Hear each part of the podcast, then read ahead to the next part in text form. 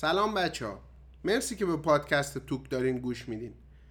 این جلسه قرار راجع به سومین ماکرو صحبت بکنیم.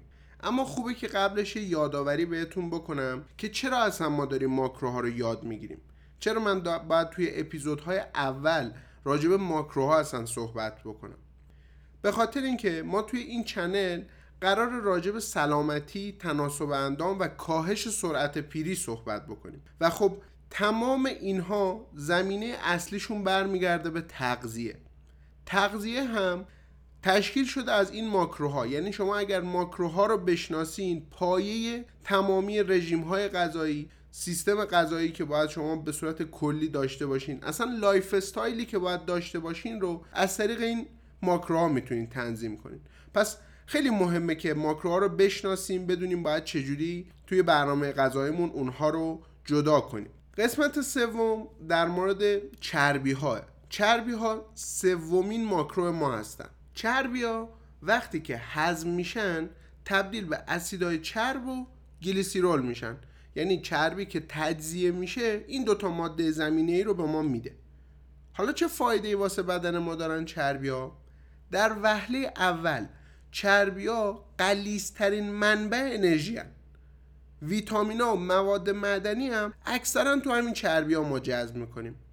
پس بسیاری از این میکروها یا همون ریز مغذی های خودمون رو ما از طریق چربی ها دریافت می‌کنیم.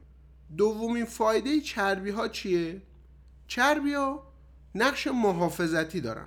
از اندام های بدن ما محافظت می‌کنن. قشای سلولی ما رو حفظ می‌کنن. این دومین کاربرد چربی هاست. حالا ما چربی ها رو کجا می‌تونیم پیدا کنیم؟ چربی ها توی گوشت مرغ آجیل شیر روغن ماهی و قلات می‌تونیم پیداشون کنیم. اما بازم یه مسئله پیش میاد. اینکه خیلی مهمه بدونیم چربی ها یه دسته نیستن. ما سه تا دسته چربی داریم. اونا چی هن؟ چربی های اشبا غیر اشبا و ترانس.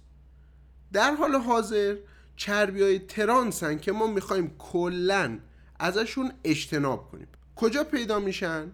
تو محصولات حیوانی به صورت طبیعی ترانس وجود داره اما بیشتر چربی های ترانس از طریق همین روغن های هیدروژن تشکیل میشن یعنی چی؟ یعنی همین روغن مایع و جامدی که ما توی بازار میریم تهیه می‌کنیم خیلی از مدل ها از چربی ترانس تشکیل شده توی محصولاتی مثل تنقلات غذاهای سرخ شده چیپس و پفک این ترانس ها پیدا میشن.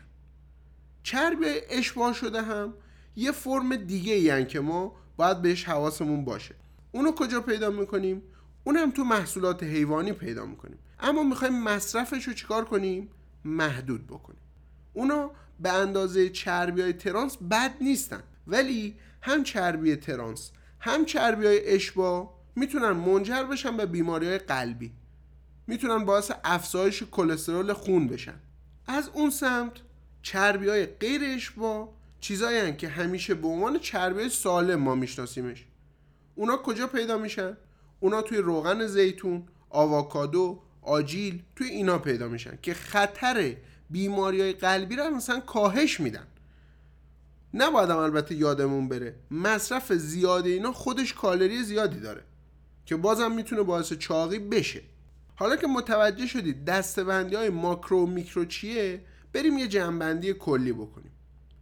توی طول حزم درش مغذی ها به بخش های کوچکتر تجزیه میشن که برای عملکرد خاصی استفاده میشن. کربوهیدرات ها منبع اصلی انرژی هن. پروتئین ها به ساخت و ترمیم بافت ها کمک می‌کنن. اون ازول سازیه بر بود. چربی آیق اندام های بدنن. آیق قشای سلولی هن.